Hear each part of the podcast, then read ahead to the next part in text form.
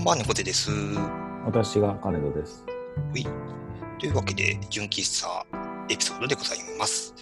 はいえー、だいぶ、なんか暖かくなってきましたね。ここそうですか？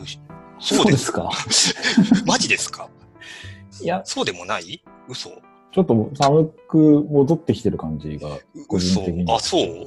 あ、そうっすか。いや、なんか晴れて、なんか昨日とかいい天気だなとか思ったんですけど。うーん、ああ。そうか。そうなんですか。そんなにそんなでもない。昨日ね、外出てないんですよ。おー、ほぼほぼ。ずっとご自宅？うん、うん、そうですね。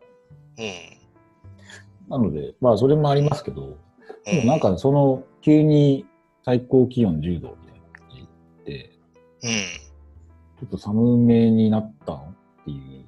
あー、そうか。あ、そう、猫さん的にはもう、あったかい。いや、なんか暖かくなったなって勝手に思ってたんですけど、はいあー、あれかな。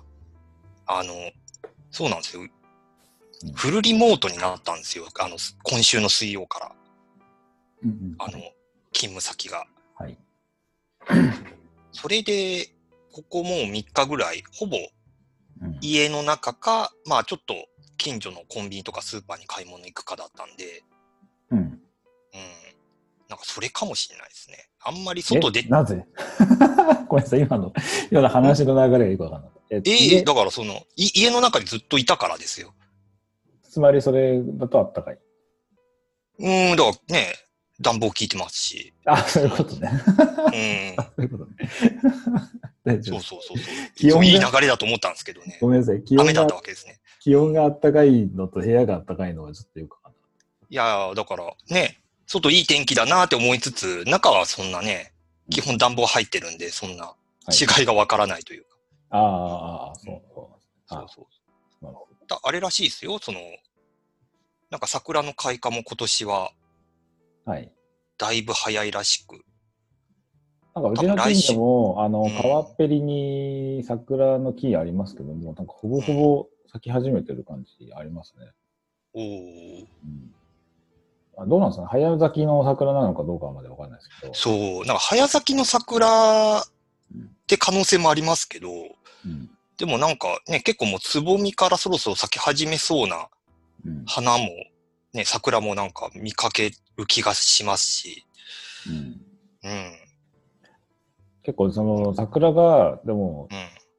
時期のあれもあるんですけど、川のところに咲いてる桜ってすごいギリギリのところに咲いてるんですよ。ああ、ありますね。もう本当水面ギリギリみたいなところに咲いてるやつありますよね。水水面っていうかその岸のね。うんで、岸の、あのその花見をするスペースがないので、うん。うん。結構なんかその、咲いてて、なんでしょうね、その、景観としてうん。咲いてるのはわかるんですけど、うん。その何かそれでこう、どんちゃんやるとかっていう感じじゃないので、うん。あれなんですよ要するにこう、シムシティでなんか暇な時に、あの、うん。水際のとことか川の岸のところになんか木を植えるみたいな感じでしか。なんい。ので。どんな効果があるんだろうみたいなぐらいの感じだったりするので、うん。ちょっとなんかももったいないっていう感じもちょっとありつつ、うん。どうなんですか？河津桜、いわゆるこうソメイヨシノ的な、その、うん。花見の名所でっていう感じではないので、うん。このままなんか、さーってこう、散って終わるのかっていうところうん。が、気になってはいるんですけど、うん今。年はもうやっぱあれなんですかね、花見も自粛みたいな感じになる。えー、なんかね、そういうニュースも出てましたよね。なんかう中目黒の、なんか商店街というか、あそこのね、えー、要はその花見客を、まあ、要は期待していたお店の、まあ、代表の方がインタビュー受けたりしてて、うん。うん。なんか、多分その、通常だと、その花見に向けて、多分その露店とか出したりとか、その、ね、アルバイト雇ったりとかして、うん。結構そこで稼いだりしてるのが今年はちょっとそこが期待できそうもないっていう、うんうんうん。うん、話も出てて、まあね、うん。その季節物の商売してる人たちからしたら、やっぱりね、人集めてなんぼなんです。うん。でもそういう人たちって、どうなんですかね。今回コロナだからとかっていう、うん、まあ全体的に自粛モードでお金がとかっていうのはわかるんですけど、うん。家庭とかインフレも含めてなんかそういうリスクは常に、まあ、ある、うん、まあ今回に限らずですよね。うんうん。ねそれはなんか、うん、わかる気がする。なんかね、それは常にリスクはあったよねっていうう。ん。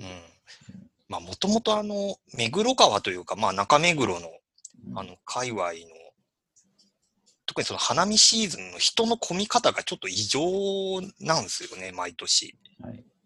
うん。僕なんか仕事でよく中目黒一時期行ってたんですけど、お、おしゃれですね。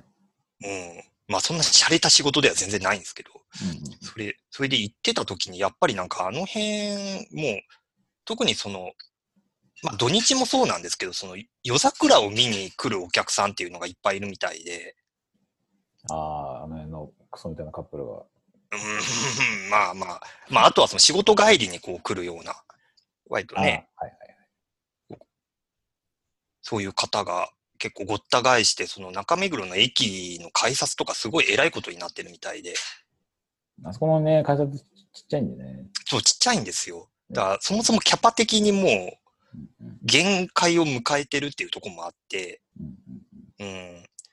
だからまあ、そもそもね、あの、あのスペースに対して来る人の量じゃないっていう問題もあったから、うん。なんかそういう面では見直す、もともと見直す必要がある、まあ、こう地域ではあったかなっていう気も、なるほどね。うん、はする。うんでもやっぱね、あの、電車もね、空いてますよね。うーん。うんと、そう。普段混んでる電車もね、なんか全然空いてて座れるな、みたいな感じ。ええみんな外出てないんだろうなっていうのは、うん。うん。わかりますや。っぱそのね、リモートの効果なのか。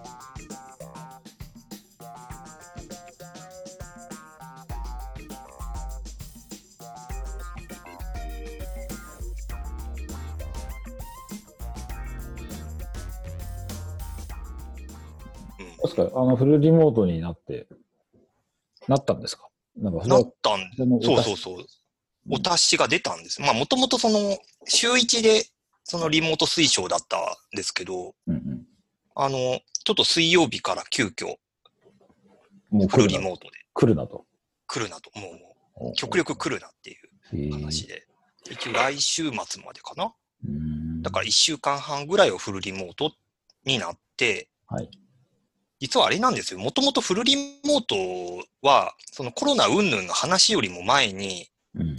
あの、実験的にやる話があって、うん。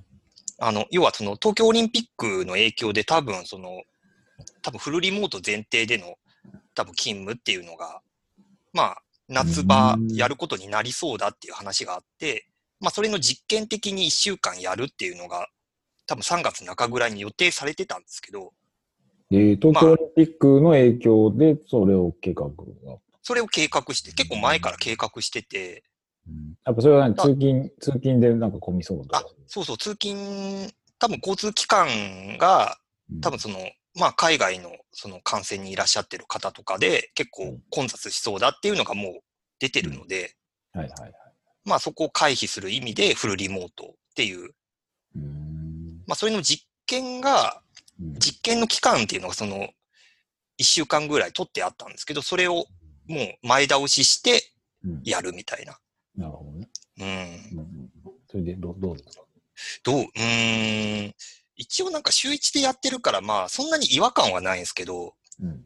あの、やっぱこう、2日3日やってると、うんなんていうかその作業用の机じゃないっていう、椅子と机じゃないっていうところで、ああ。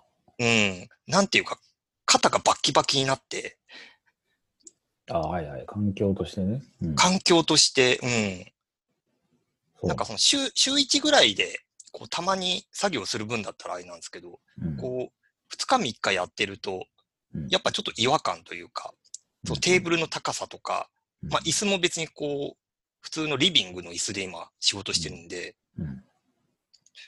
やっぱなんか、なんでしょうね、こう、疲れが溜まるというか。ううんやっぱそうなんですね。うん。まあ単純に慣れな気もしますけどね。なんか、普段仕事してる環境と違うからっていうのも。はうん。どどう、どうすか？なんか、どうすかって言っては、まあ、金田さん普段から、ね、リ リモート、う、リモートうんぬんの話でもないし、ね僕あれですはけど、そうです。あのー今やってる案件は基本的に両方ともガチリモート、フルリモートなので、うん、今流行りそうテレワークなので、テレワークね。はいなので、うん。あの、まあ、家は家のその環境もありますけど、特にそんなになんか机とか椅子にはこだわりは個人的にはなく、うん。うん。あの、あ、でも椅子はちょっとあれか。あのお、今回やっぱ引っ越しをちょっと前にしたので、うん。一応ちゃんと見て、良さげうんな、程よい値段のやつを。買ったっていうぐらい、そのいかないにアーロンチェアみたいな、なんか、高いやつとかではないんですけど、うん。うん。あの、ちゃんとこう、なんでしょう、背もたれがちゃんと動くやつ。ああ、いいですね。であの肘掛けがあるやつみたいなうん。うん。もうそれで十分なんで、うん。うん。それを認したぐらいで、そううんだし、実際問題家に、じゃあ、フルリモートだから家で仕事するかって言われるとそうじゃなくて、まあ、何回か行ってますけど、まあ、どっかその辺の喫茶店行ったりとか、うん。うん。で、結局、一番稼働時間が長いのはドトールだったりとかする場合があるし、うん。だから別にそんなにこだわりがないので、うん。うん。あの、そこまで環境に関しては、まあ、全然、あの、それこそ、あの、大江戸線のホームとかでやったりとかする場合もあるから、おから。たまに見かけますけどね。そうそうそうそう。うん。なので、別に全然こだわりはないです、ないたただ、まあ、その、まあね、ネット環境がより快適であるべしとか、そういうのはうん。うん。ありますけど、確かにその、まあ僕、今んとここ3日間やって、うん。やっぱずっと家だったんで、はいはい。こう、やっぱなんかき気分を変えるっていう意味もうんあって、ちょっとなんか外に出るっていうのも、なんか選択肢に入れとかないとなっていうのは思ってて、まあ、要はそのカフェ的なところだとか、でもそれって本末転倒じゃないですか。まあそうなんですよね。そう。だなんか、そう、い気分転換に外出る機会が欲しいなって思いつつ、じゃあ仕事です、外で仕事するってなると別にね、わざわざ、うんじゃあ何のためにフルリモートにしたのっていう話もあるから、そうそうそう。そう。それがこう気になってて、僕なんか割とフルリモートでしてくださいみたいな感じになってから、あんまど通り行ってないんですよ。うん、ね、なんか先週も言ってましたよね。うんそう、結局みんな人が集まりそうな気がしていて。うん。うん。だからそれみんなどうしてんだろうと思って。うん周りだと、やっぱ家だとダラダラしちゃうとかって人がうん。いて仕事してても。うん。もうそういう人にはもうもっと早起きしたらとかって言ってるんですけど、結局フルリモートって場所の制限もあるんですけど、時間の制限もあるしなくなるので。うん。まあ、要はね、あそう朝起きて、そのまんま仕事するでもいいわけですからね。そう。だからもう本当に、あの、理想論4時半とか5時ぐらいから仕事したらいいのにとかと思う。なるほど。うんで、もうそうすれば、全部、僕最初、まあ最近はそうでもないですけど、あの、うんあ案件がすげえ忙しかったりとかする場合は、割と4時半5時ぐらいに起きて、うん。誰かが連絡が来る前に全部やっつけて、うん。で、8時か9時ぐらいにはもう仕事終わってるんで、うん。で、お客さんに投げて、お客さんが出社して、確認して、フィードバックが来るのが大体午後ぐらいなので、うん。それまでのんびりして、もう一回寝るのもいいですし、うん。なるほど。そう、お昼食べて、1時ぐらいから中身見て、うん。で、もう一回その後、ランドリーつけて、6時にはもう終わるみたいなうん。感じでやってたので、うん。そういうなんか、場所の制限だけじゃなくて、時間のそう。うん。制制限っていうか、マネジメントが自分で取れる環境になるので、うん。だから自分のこうペースに合わせてそこはコントロールすればいい話で。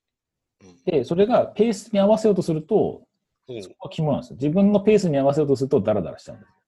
ああ、なるほどね。そううん。ではなくて、他の人とのバランスを見て、隙間の時間を,、をちゃんと自分の中でマネジメントできるかが大事なんです。なるほど。だから僕が言った、その朝早く起きて、うん。4時半、5時ぐらいにはもう仕事始めるっていうのが割とおすすめなんです。うん。まあ、コントロールしやすいっていうそうそうですかね。うん。なるほどね。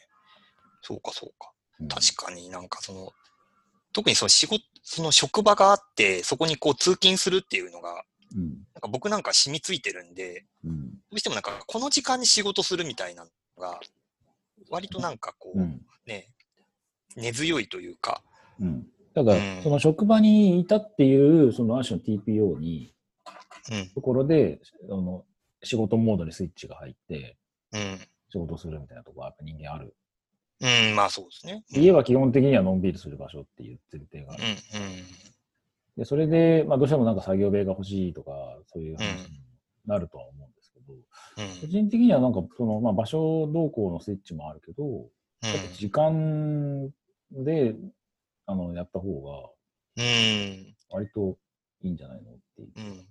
うん。もう、その、もうこの時間からもう仕事だっていうのを自分の中でこう決めておいて。そうそうそう。うん、うん、なるほどな。結構そこのこう、なんかい、戒めじゃないですけど、うんこう、やっぱどうしてもい自分の家なので、変にリリラックスしてしまうところもあるので、うん。なんかほ、程よく、なんか緊張感持って、そう。ね、仕事しないとなっていうのは。いや、それはやっぱりまあ家の中にはその、なんでしょう。それこそ、あの、受験勉強でする学生じゃないですけど、うん。いろいろこう、なんでしょう。あの、邪魔するものがいっぱいあるじゃないですか。はい、誘惑はね、多いですから。ノイズが多いので、うん。やっぱどんどんノイズをこう減らしていくっていううんの。が、僕はもう、それこそ、まあ、引っ越しで回数も含めて、あと、フリーランス8年、9年やってる人間なので、うん。やっぱそういう、いかに必要最低限のノイズで抑えるかみたいなところがうん。あったりしますよね。うんうん。机の上にも本を置かないとか、ほそうそうそう。いろいろと、まあ、情報はラジオで取るとかいろいろありますけど、う。うん。そのあまりこう、意識がち散らないようにするみたいうん。な。うん、そういう、それだ、そういうこう、準備期間、それこそその準備期間を経て今なので、うん急にじゃあ明日から全員家で仕事してくださいとかまあ、それは難しいよね。難しいですね。うん。ありますね。もうなんかアドビかどっかが出した調査結果だと、そのコロナがどうこういう前に取ったリモートワークの、その、アンケート結果みたいなのがあって。で、なんかなんかウェブタウンフォーラムなんか上がってましたけど。あの、でもやっぱり生産性上がったっていう、うん。あの、意見が80%超えたっていう、統計結果がうん。あるらしいですよ。ただ、うんそれが多分オペレーター層な気がしていて、うん。マネージャー層に関してはどうなのっていうところは、うん。正直ちょっと疑問ではある。うん。うんどういう管理をしてますかっていうところは、と、管理しやすくなりましたかに関しては、正直どうなのかな、聞いてみたいなっていうのはそうですありね。ますよね。タスクのか、タスクのその見える化も含めてうん。やっていかないと、といやさっき猫さんおっしゃったみたいに家でダラダラしちゃうっていううん。そうだ、そう誰が今どんな作業してるみたいなところですよね。そのね、割り振ったタスクに対して。そうそうそう。うん。だしね。うん。だから基本修行時間は、まあまあ、コアタイムは、あの、この時間にやってくれ、みたいな風にするのか、うん。結構エンジニアさんだと夜中に動き出すみたいなパターンうん。あるじゃないですか。うん。で、フィードバックしたらずっと寝てるみたいなだと、要するに半日遅れるので、それって。うん。うん。そうだ、そこもありますよね、結局。その、時間的な制約がないっていううん。ところで、うんやっぱそこのこうスイッチが入る時間帯がうん。ね、なので、まあ、それの、まあ、習慣づけを、まあ、していくのを、それは個人個人の話なのか、会社としてマネジメントしていくのが、マネジメントする場合どういうツールを使ってどういうふうに上京するのかっていう設計がないと、うん、かつ、そのマネジメントじ、マネージャー自体のスキル的なもの、まあ、慣れるのもあるんですけど、うん、うそのん、辺がないと、はい、フルフルリモートですっつって今やってるけど、うん。実際どこまで生産性上がってんだろうっていうのはちょっと個人的うに。ん、うん、うん。まあ、それもね、じゃあ対面だからうまくいってたかっていうと、それはまたね、別の話だったりもするので、そうそうそう。いかにそういう仕組みをちゃんとあらかじめ整えられていたかどうかっていうのが結構うん。影響してそうな。うん小田さんとか出社日はないんですか？えっ、と、今のところそうそうですね、フルリモートの期間は出社日はないあですね。ないね。うんうん。だからあれなんですよ、なんか月曜、その全社のミーティングがあるんですけど、うん。あの、多分ズームでなんか4、50人つないで。やるからだ、ね、大丈夫なのかな、みたいな話はしてて。うん。まあ、結構その何十人ってレベルじゃなくて、なんか数百人っていうレベルで繋いだみたいな話もあるから、うん。まあ、お落ちはしないでしょうが、うん。うん。うん、うまくいくかどうかは未知数っていう。うん。ああ、確かにそうですね。それ、そこまで人数増えて、わざわざ全員カメラつないでやるんですか？それ。そう、だからなんか、そこもね、だ例えばその、だその、わかんないですけど、その、どこかの URL でその配信して、別にその、見る人は別にカメラと音声つなげる必要ないわけだから、うん。それでなんかストリーミングで、その、なんか朝礼みたいなのをやれば、なんかいいような気もする。うん。うん。いや、その、結構その、なんでしょうね。オンライン会議って、うんある、ある程度の、まあ、僻地じゃないですけど、うん。限界がある気がしていて、うん。やっぱね、三4人以上は難しいんですよ。うーん。ねえ、うん、確かそうファシリテートも含めて。に。で、まあもう、うんそうですね。ただ本当に、オンライン、あの、ガチの、そのリアルの会議でも、ただいるだけの人、やっぱいるじゃないですか。うん。うん。それはそれで別にいいんですけど、んオンラインでそれやっちゃうと、ましてなんか100人単位は、まあ、それでも30人、40人でやっても、あんまり、まあ本当ただのなんかセレモニーでしかないなっていううん。感じがあり、それこそうんね、あの、アジェンダとなんか議事録後で送ってて全然いいような気が。うん。ね、ミーティングする以上はその時間食ってるんで、うん。ね、そこのコスト意識みたいなものがうん。まだまだ追いついてないのっていう気がしうん。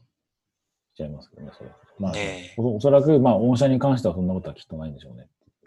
おう だといいんですけどね。しわかんないですけどね。それやってみないとね、どうなんですかね。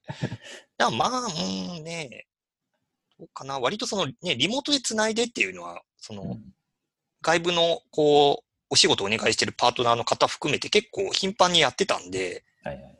まあ多分そこのリテラシーは全社的にはあるとは思うんですけど、なるほど。まああとはその規模的なところでうんうん。ね、まあどこまでできるかっていうのと、まあはい、 Zoom 以外の選択肢とかうんもちゃんと考えないといかんなっていうのは、うん。うん、思うところですわそうですね。ね。うん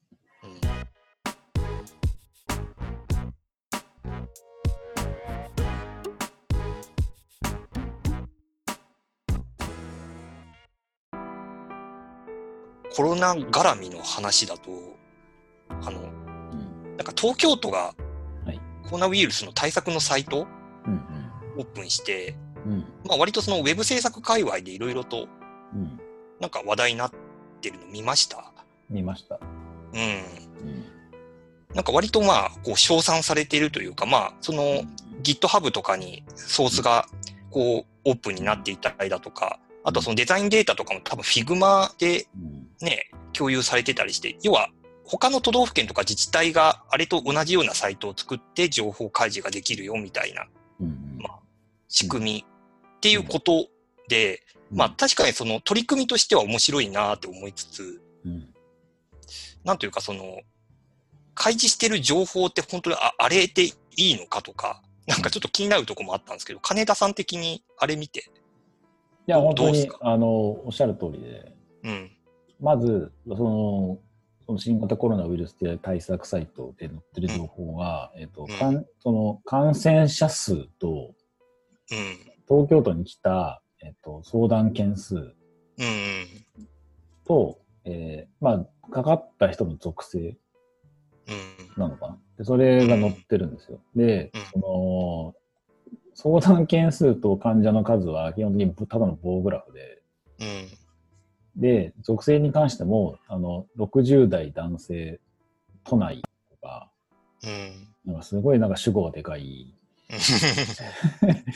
情報がただ羅列されてるっていう印象でしかなく、ないんですね。ねそう。だからその対策サイトっていうことに関して言うと、個人的には、え、これ見てじゃあどうしろっていうのってそう。感想しかなくて、うん、結局このデータをどう読み解いて、自分の生活する中で何を気をつけなさいっていうメッセージなのかなっていうのが、なんか、うん。よくはできてるんですけど、うん。なんかどうしてもなんかそこが引っかかっちゃう。そうそう。うん。でっていうのうが、ん。あの、あのサイトに関しての、えっと、感想。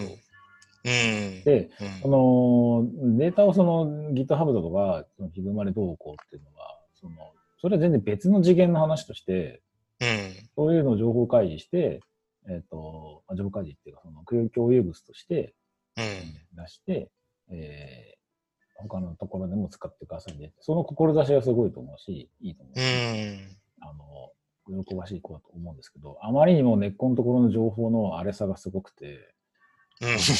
正直言って、あの、まあ、これは、ことは悪いですけど、やってる人たちの、まあ、自己満でしかないなっていう、でっていうのが僕のなりの評価うん。になりました。で、やってる人たちも、まあ、本当にごめんなさい、ディスる感じで申し訳ないけど、あの、あの、クックパッドとかヤフーの人たちがやってるんでしょ？非営利団体がなんかで。まあまあ、あのーそうですね。その、あれ、なんでしたっけ、その、副知事かなんかでね、ヤフー出身の方がいらっしゃってっていうところが、まあ、きっかけだったみたいで。なので、まあ、そういう大きいところの人たちが温度取ってやってくれるのは、まあ、業界全体からすると、まあ、あの、無駄ではないと思うんですけど、うん。ただ、えっ、と、あなたたちちゃんとユーザーのこと見てますかっていうのは本当言いたい。うーん、なんかこれだけでなんか満足してしまうのはちょっと違うかなっていう気は。っていうのが、うんうん一、一ウェブ関係者かつ、一、その閲覧ユーザーとして言いたいこうーん。ととしては以上ですって。うん 以上ですっていう。そう、だからなんかそうね、サイトのトップにこのデータがバッてこうグラフなりデータなりっていうのが出てて、うんここれをどうこう、ね、うんなんというか読んでいったらいいのかっていうところ、なんか人によってはこれでどんどんこう不安に駆られるだけになりかねないところあって、そう。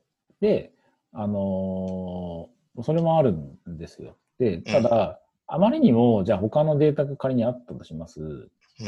で、僕が個人的に欲しいデータって、その、例えば都内だったら都内の各、えっと、区だったり、まあ、流動はちょっとバラバラかもしれないけど、例えば東西南北なのか、の分割かなんかして、今全体的に都のこれぐらい、こっちのスペースにちょっと感染者数が多いかも、みたいな。そういうヒートマップが欲しかったり、うん。あと、あの、マスクの今、流通の状況とか、今大体この国、マスクの数がこれぐらいあるので、もしない人はこっち行ってくださいとか、うん。まあ、あとはそういう、なんでしょうね、飛散防止をしないための、うん。あの、情報だったり、そういうのがまとまってるサイトがいいなっていう気はするんですけど、どう、どう、けど、でも多分そういう生データになるので、そういうのって。うん。あの、見てる側のリテラシーが結構問われる気がするんですよう。ーん、ね。うん。それを見て、あ、じゃあ例えば仮にですけど、あの、足立区で感染者数がすげえいっぱい増えてるから、足立区には近づかないとこっていうのは、まあ防、防衛としてはわかるんですが、そこまで止まるのは別にいいんだけど、じゃあ足立区にそれで偏見で見るのかっていうと、それは違う話なので、うん。そこら辺のリテラシーが問われてしまうってところで、あえて出せる情報としてあそこで止めたっていう判断がもし仮にあるんだとするならば、ああ、まあうんまあ結局政治だよねっていうのがうーん。だから、そう、データとしては持ってるけど、開示することによる、こう、うん悪影響みたいなのをどうしても考えてしまうとっていう。そうそうそう。うん。なんかね、よく台湾のね、例が引き合いに出される感じがしていて、うんうんうん。なんか台湾の場合だと、その、なんだっけ、そのマスクの在庫が今どこにどれぐらいあるとか、はい。割とその、向こうのその IT 担当大臣みたいな立ち位置の人が割と温度を取って、うんうん。で、その、まあ、国内というか、まあ、台湾の中のそのエンジニアの人が協力して、うん。なんかそういうサイトを立ち上げるみたいなのをやってるみたいな話もあるけど、うんうん。あれもね、い今のそのトイレットペーパーとかそのマスクの争奪戦みたいなところを考えると、うんまあ、結局そのね、なんというか、国によって合う合わないはあるだろうなっていう。だまあ、その情報開示のあれもありますけど、台湾のやつに関しては、最初にマスクを全部販売禁止にしたんだよね、確か。ああ、なるほど。で、トーストととトリーノの今ここにあるから欲しい人が言ってくださいみたいな、なんかそういう、確かう、ん。あの、道筋を立てて、うやってん。るはずなんですよね。うん。だからそこは多分なんかその、どうしてもその政治が主導するところと連動してないとできなかった話。うん、そこの、そうだ、うんある種トップダウンができてるから、うん。スピードも速かったし、うん。できることだったのかなっていう気はうん。しますけどね。うんうんまあ、その判断を、をまあ、まあ、別に小池さんがやる必要はないのかもしれないが、うん。都がやる、やれるの？ってなると、なかなかそれは、あの、う期待はん。できないし、できないし、あの、うん都民、都民の、あの、リテラシーを考えたら、うんまあ、しょうがないよねっていう感じはっ。ていうところもある。うん多分なんか理想とするものはこれがうんなんか全てではないんだろうなっていう。そう。うん。でも、で、あの、かつ、サイトのそのラベリングとして、対策サイトって言ってる割に、え、これなの？っていうところのがっかり感もある。うんそうなんかその、現状報告プラスアルファみたいな。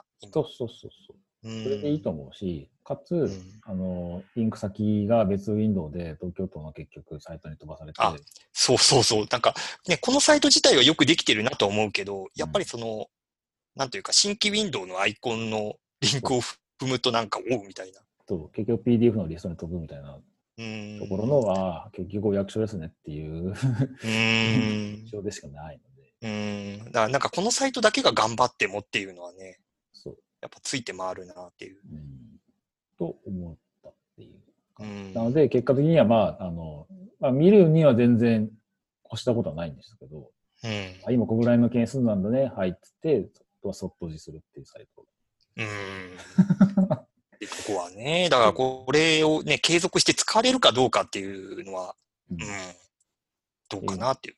まああの感染症が心配な時にっていうページのこのフローチャートというか、うん、なんかここはすごくよくできてて、要はこの状況だったらどこに電話したらいいのかみたいなのがすごくわかりやすくなってるんで、うん、なんかこういうとこはいいなとは思ったんですけど、なんかもっと、こう、まあね、都のサイト全部こうしてくれっていうのはね、無茶な話かもしれないですけど、うんなんかもう少しなんかそのあたり整理されると、いいのかなっていうまあうんういうね、公共のとやつだからこそ SEO じゃないですけど、検索に引っかかりやすい。こうん、ねねっていう気がね、本来は思いますけどね。うん。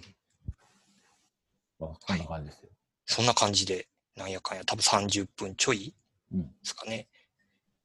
はいちょっとウェブっぽい話を、はい、はい最後放り込んでみましたが、ですかうん。あれ、BGM 変えてみましたけど、どうなんですかね？一応僕聞きましたけど、うんなんか番組っぽくなったなっていう、すごい安直な感想を持ちましたあ。じゃあ、じゃあよかった。ええなかなかね、あの、この番、このポッドキャストはあのフィードバックがないので、ええもうそうやりっぱなしなので、うん。なんかコメントとかね、本来は欲しいんですけど、そう。一応なんか再生はされてるんで、うん。誰か聞いてくれてるとは思うんですけど、ね、あの、まあ、ツイッターはあるけど、ね、ツイッターではボットであの拾って流してるだけなので、うん。まあ、まあ別にあの、うん。ねあの投稿にリプライもらうでもよし、あとあのサウンドクラウドの方にもあのコメント欄があるんで、そうそうそうそう。まあそこでもらうもよし、そう。タンブラーはなかったかな。なかったかな。うんねなので、なんかね、聞きたい、猫屋さんに聞きたいこととか、ほう、きっと皆さんあると思うんで。あるのか。僕はないと思ってます。ね、猫屋さんのそのせ実生活とか、最近、実生活。最近気になるガジェットは何ですかとかいろいろね、ほうほうほうほいろいろといじりがいがあると思うんで、そこは。う。うん。もし何じゃあじゃあ本当にそんな既得な方がいらっしゃったら、じゃあコメントで お待ちしてますよ。多分ないと思いますけど。まあ、それでこう受け皿あるよってことをね。はいはいはい。はいちょっとそこはちょっとアピールしつつ、はいはい、コメントお待ちしております。はいい。じゃあ今週はこの辺で。はい。はい。それでは皆さん、おやすみなさい。おやすみなさい。